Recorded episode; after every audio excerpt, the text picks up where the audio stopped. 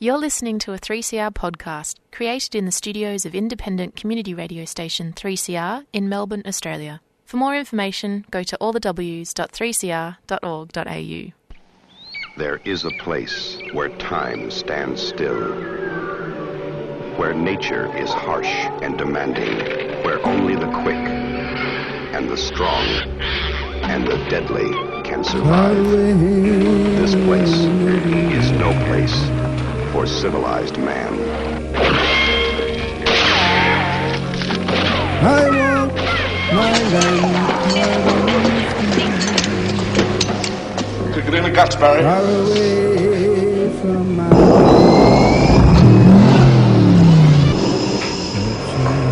All you've got to do now is pass the Australian culture test. Three simple questions, three How the correct hell did you answers, get all this and you go through that doorway to the greatest little country in the world. Hi everyone, Annie here for Showreel, looking at things happening in the Australian moving image world. Today we are catching up with Anna Berezoukas from the Setting Sun Film Festival. New dates this year, plus the end of March uh, deadline for entries. We follow up with a chat with Bonnie Scott, producer of the short doc Why Did She Have to Tell the World, showing this Saturday, March the 13th, and the following Friday at Nova as part of the Melbourne Queer Film Festival, and also on TV on Sunday, March the 14th, on ABC's Compass program. Well, brothers and sisters, what a show of strength we've got here today. Local issues, So I'm here at the school kids strike for climate action. live coverage, Join the, the spirit of this gathering here today at IMARC. your voices. So give us a bit of a lowdown about what's happening. There's about 200, 250 people here at the moment. Community struggles. We're now in front of the uh, Tunnerminnerwait Maulboyheenner Monument. I'd like to thank Community Radio 3CR, who for the last decade has been broadcasting here. Feed Radical Radio. Your membership is vital. A few hundred people about to pass us right now. Lots of young people standing up for their future. Subscribe today. Go to 3cr.org.au forward slash subscribe or call the station on 9419 8377.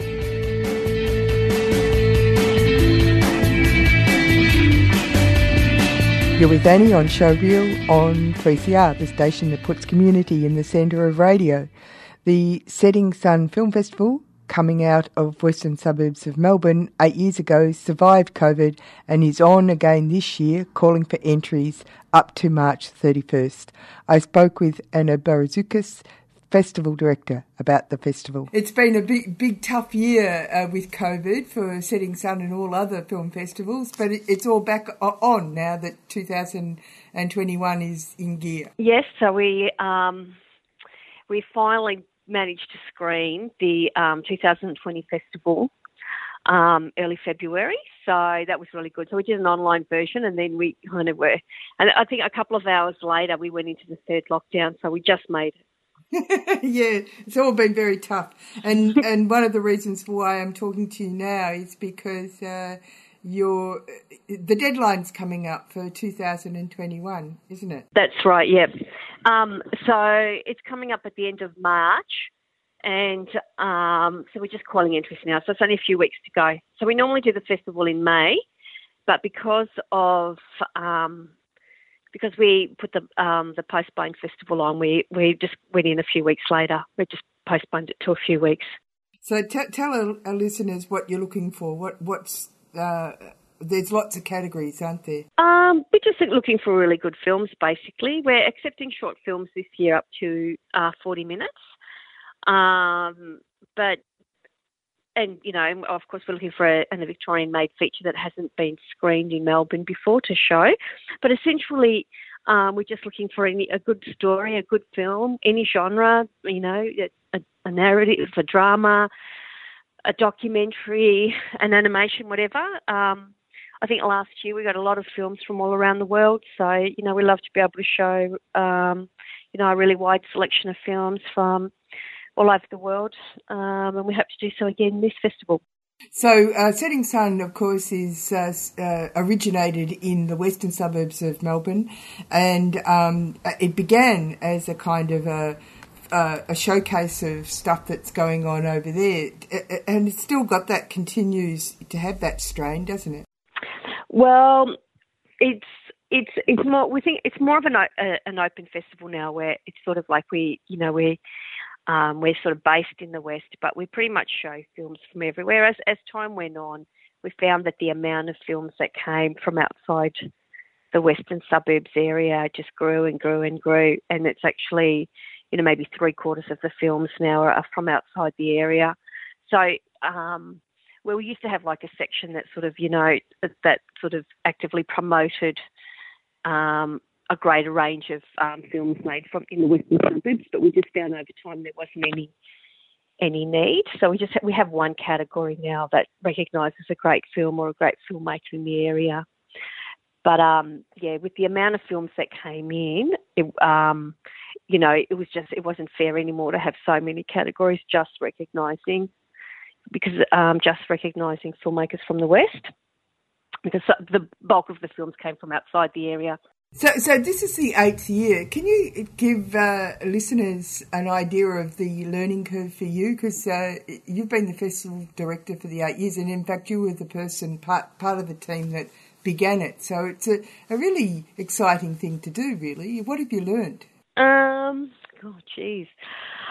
Well, I, I, have learned you've got to adapt as you go. Like you know, um, things change along the way, and you've got to be able to look. There are new sort of developments, and you know whether it's COVID or whether it's I think there was Screen Australia, Genders Matters, Gender Matters um, investigation that came out in 2015. Um, which you know we started a, the first female filmmakers program ever screened in Australia on the basis of that program. So it's always about evolving and growing. I think that's what I've learned about being open to um, what's going on. So this last year we put a festival on. We did a virtual festival, which we've never done, which you know pretty much everyone had to do last year. Anyone who kind of had a festival screening after March um, in Australia, especially in Melbourne, and like a lot of festivals, we're going to put on a percentage of our films online this year as well, um, because there's a real market for it. You know, I think we reached 92 countries last year um, by going online. So yeah, it's interesting, isn't it? Because it uh, uh, people love a, a, good film festival because, especially for filmmakers, it's a real networking uh, affair. It's also there's something really visceral about yeah. having an audience to your film and getting reactions. Yeah. But there is some strength in online. So it's really great to be able to do um, to to have to have, unless we go into a fourth lockdown, it will be great to have the opportunity to do both at the same time. So where you can provide a physical event where filmmakers come and network and see films, their films on the screen, and you know have a drink afterwards. And then there's also it's also great to have an opportunity to be able to showcase um, to a, a, wider audience, you know, showcase those filmmakers to a wider audience and people who would, you know, maybe not uh, who don't ordinarily get to see their films outside their own city. So I mean that was a really great thing that um, we could do last year by going online. Is we gave um, filmmakers in other countries the opportunity to see their film in the festival. You know, so um, you know that was really that was really good to you know exciting to do that for them. You know, a lot of them really enjoyed that, and to be able to sort of it was free. We did a free online event, so um, you know anyone could watch. That's really exciting to get to 92 countries. You must have been blown away. It was, yeah, I was really surprised. And it was literally, um, so we were the first of the festivals that had to go online. So I think we all went into lockdown mid March.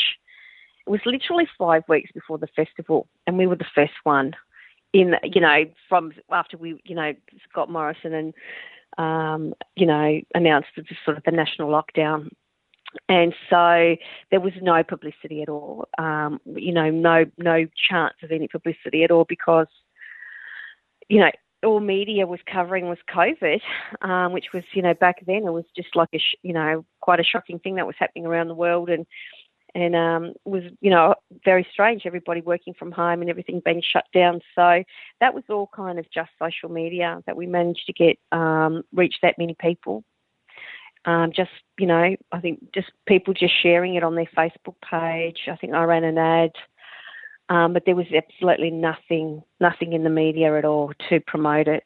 Um, it just goes to show how much you can do without media as well. You know how you how you can, you know. I wouldn't tell them that, but you know, it's it's you know, it's quite quite possible to reach a really large amount of people without any support from the media. So you've got a hybrid festival going on this year, so that's really interesting. That thing that's Yeah. come out of uh, COVID. I think all the festivals are doing that. I think we're all a bit nervous about, um, you know, doing a, a, a full physical festival. Like I, I don't think I could go back. I don't think I, you know, I could do that again. You know, like have to postpone and then try and put it on again and then postpone the, you know. Yeah. I think I'd just rather get it out of the way and just, you know, hedge my bets about what's the best way to just put it on this one. Yeah, have a fallback position. We should finish up and re-emphasise the fact that uh, if people have got films that they want to uh, put into Setting Sun, then they need to get it in by the 31st of March. And they can find out all the formats and where to send it and all the rest of it on the website, right? Yeah, that's right. So we accept films um, all ages, our youth categories extended, um, and you know, you know all genres. Um, you know, we, we show a lot of subtitled films, a lot of culturally diverse films. Um, we show films made um, by uh, internationally award-winning filmmakers, and we show films made by people with disabilities.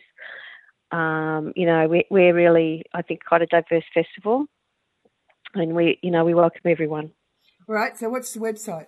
www.settingsun.com.au Hi, I'm Judith Ehrlich. I'm the director of the film The Boys Who Said No Draft Resistance in the Vietnam War.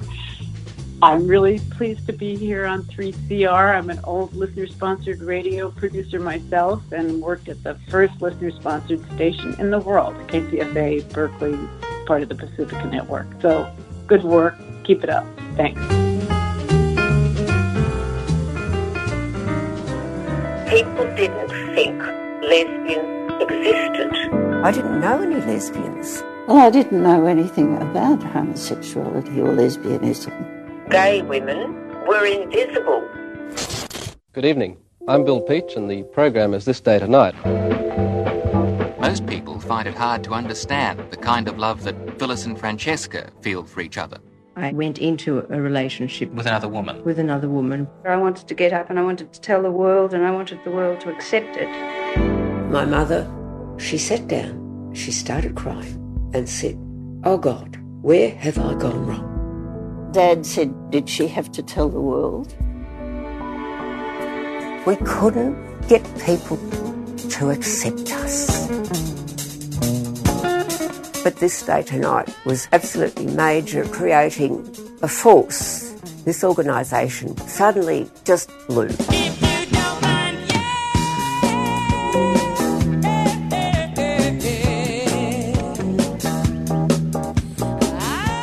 We exchanged gold wedding rings in July 1970, and yes, it'll be our 50th anniversary in July 2020. Perfectionist dreamer. We will hold a postal vote on the issue of whether the law should be changed to enable same sex couples to marry. How many times do we need to keep on coming out before we are accepted as equals in the society we live in? For the national result, yes responses 7,817,000, representing 61.6%. The future is not really about us. It belongs to the young people, and we leave it to them to carry on.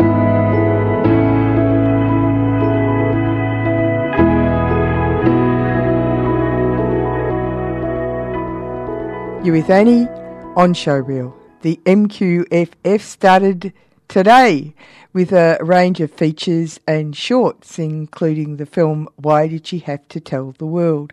A film that celebrates the mighty women who began the first gay political group in Australia, standing up for their right to be accepted for who they are. I spoke to the producer of the film, Bonnie Scott. Um, so why did she have to tell the world? What a great title and uh, what a great film. Tell us about how it began. Um, well, it all started back in 2019, um, the my co-creative and director of the film, Abby Pobjoy, uh, made a graduate film uh, highlighting um, these women and the movement that they started called Daughters of Bilitis. And um, from that, the women found out about it um, and got in touch with Abby. And Abby sort of came to me. We were have been great friends for a long time and have huge interest in um, the women's liberation movement and specifically the um, lesbian movement within that. And she said, Would you like to make this documentary about these women's lives with me? Um, and I said, Absolutely. And so it all started at the beginning of 2019, and um, we haven't looked back since. We've become great friends. Yeah, you're talking about Francesca Curtis and Phyllis Papps, and one of the things that they said, a, a real quotable quote, is they're coming out for the last time. Uh, and it was it was a film that you shot during the um, gay marriage rights. The plebiscite, yeah, yeah, the plebiscite. The um, it was. It feels like a while ago.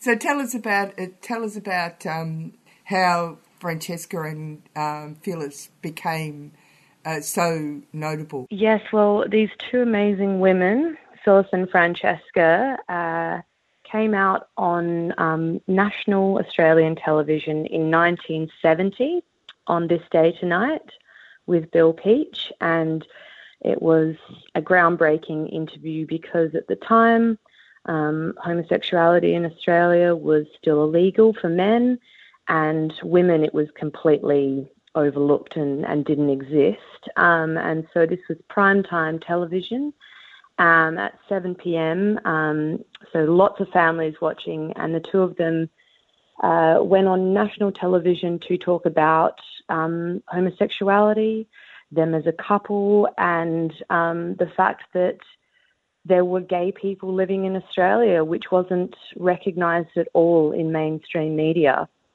and it got a lot of backlash. Um, the women lost their jobs, um, lost most of their family, um, and it was a very hard time for them. But from that started the ALM movement, which is the uh, Australasian lesbian movement, and basically helped um, thousands and thousands of women um, and I'm sure men at the time uh, to help them come out of the closet and connect with a community that they didn't even know existed. So it's been a very hard life and long journey for them both. Um, uh, but they're finally decided to come out and tell their story one last time through this documentary. And we're so incredibly grateful that they've uh, allowed us to, to document their story. It is pretty extraordinary, isn't it, that um, how history has to be told, and telling it in a film is absolutely imperative in this day and age. Uh, I mean, this is 50 years ago, uh, and they started the first gay political action group in Australia. That's correct. The uh, uh, hidden um, parallel uh, universes of people within a society are basically clear in this film. Uh, and and uh, Phyllis says uh, something about um, uh, it's all about acceptance. They're incredibly brave people, aren't they? Absolutely. Um, they, I mean, they knew uh, the risks of going on on television and telling their story. Um, but for both of them, you know, Francesca and Phyllis, they just thought, uh, this is who we are. There's no point hiding it, and we have to tell our story, and we have to tell the world that we exist and that we are humans and we are people just like everyone else and that we should be accepted. And it's been, yeah, I, I, think there's a quote in the film saying a lifelong struggle to be accepted. And I think that, yeah, these it's so important for younger generations of gay women like myself to learn about these stories. And because if we, you know, uh, all took a minute um, to talk to the older generation about their coming out stories and they were more, you know, accessible to people like myself, than um, our experiences of coming out um, wouldn't be so frightening um, and it would be more, more normalized. But yes, that's why I think as a young person, it's been very important to tell this this story of acceptance for for all generations. Yeah, there's a really interesting thing in it where uh, one of them talks about you guys being their alter ego. Uh, I think it was Francesca who said it. Uh, it, it, really is a, uh, a film about uh, uh, compatriots building history and showing it and seizing it for the general public.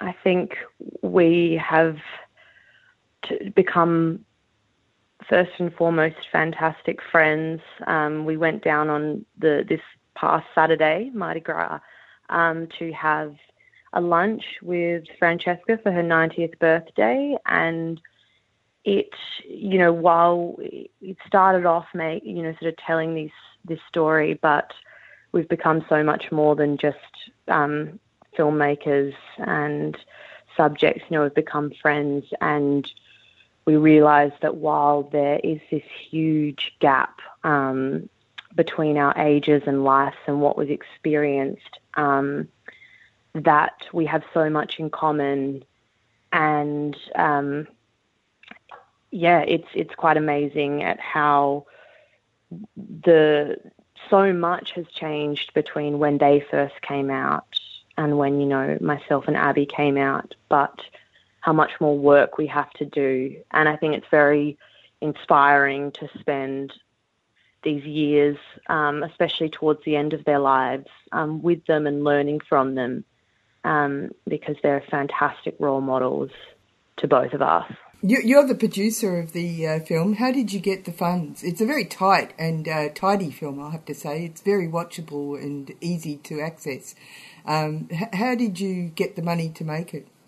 Oh, thank you so much. Um, that's fantastic to hear. Uh, we it started. Um, we got our first grant from a, a business called Signal, who are um, associated with uh, Melbourne City Creative Arts, uh, and so we have them to thank for giving us our first leg up into the world of funding.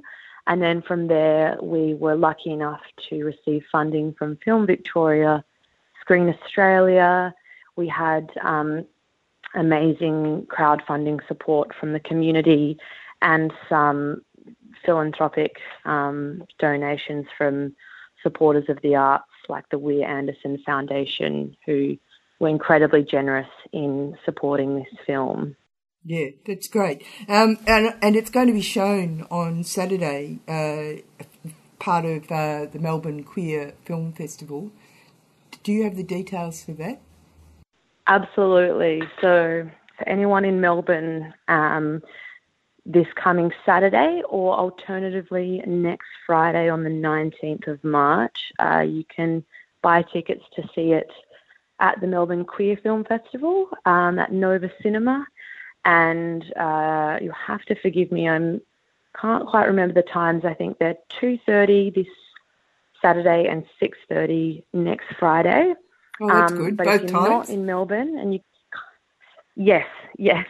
Uh, but if you're not in Melbourne, um, you'll be able to see it um, live on ABC Compass um, on the 14th of March, which is the Sunday. Perfect. Thanks very much for talking to me. No worries. Thank you so much, Annie. That's it for Showreel this week. Tune in for more film news on my sister film program on 3CR on screen. It's on Saturdays at 11am, and this week it's about the Grizzlies. Until next week, keep safe.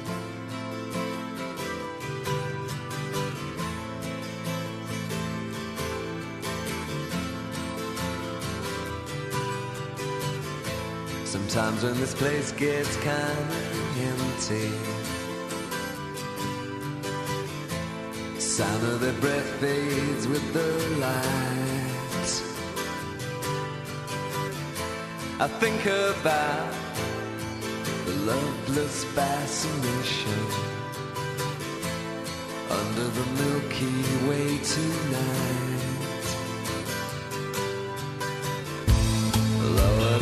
Manhattan down Memphis.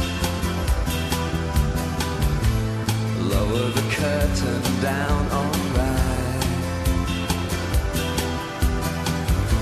I got no time for private consultation